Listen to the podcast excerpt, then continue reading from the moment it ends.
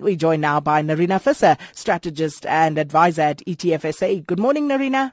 Good morning, Sakina. Good morning, all the people of Mzansi.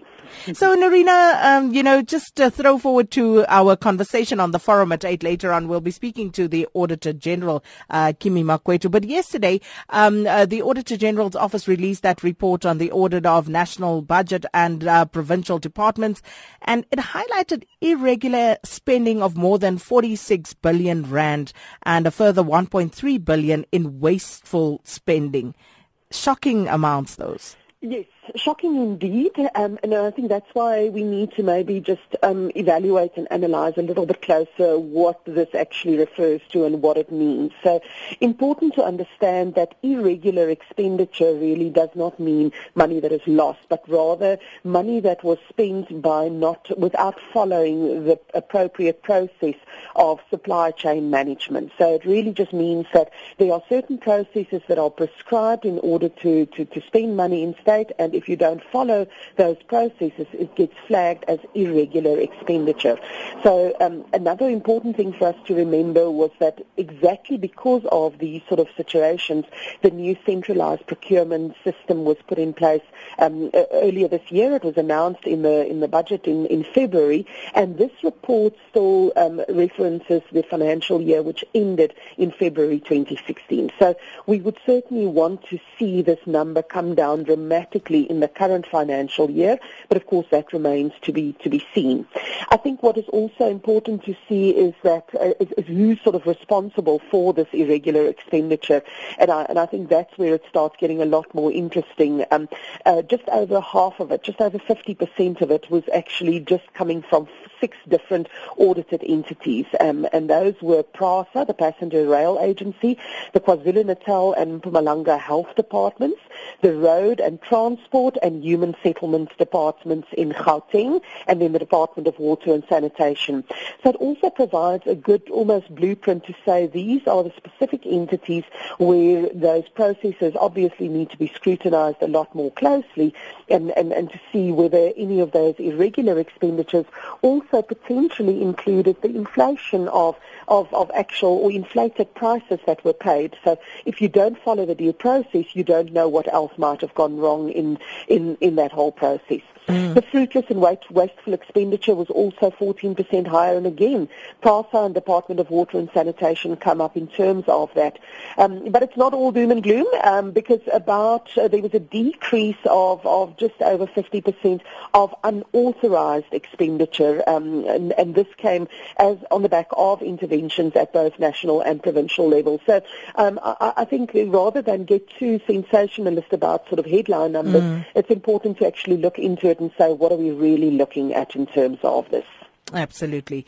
And then earlier this week, Nerina, uh, we spoke about the poor state of the South African consumer as evidenced by the results of the JSE listed retailers such as uh, Truworths, Woolworths and Mr. Price. And yesterday, the September resale sales data was released, apparently slightly better than expected. Uh, so what's going on here? Yeah, so so those sales were expected to only be up 1% um, compared to a flat number in August, and it actually grew by 1.4%. So certainly a positive um, number, but interesting to see that the reason or the where that growth came from specifically came from food and from um, uh, and, and, and, tobacco and even medicine or healthcare products.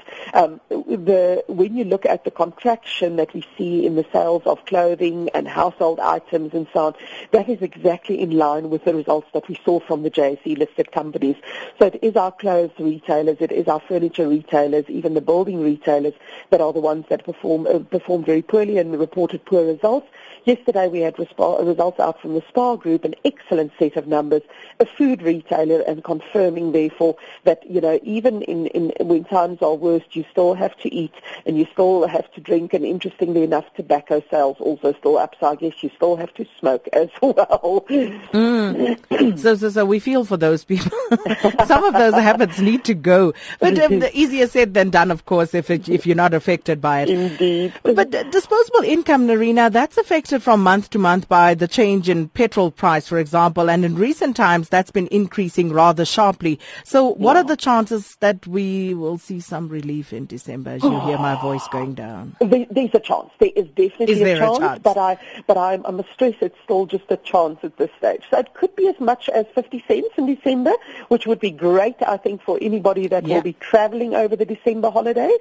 Um, but that is definitely going to depend on what happens to the oil price and, of course, what happens to the rand dollar. So if we just look at the oil price, um, we we saw that the oil price spent most of October above the $50 a barrel mark, and that was one of the reasons why we saw uh, the increase earlier this month.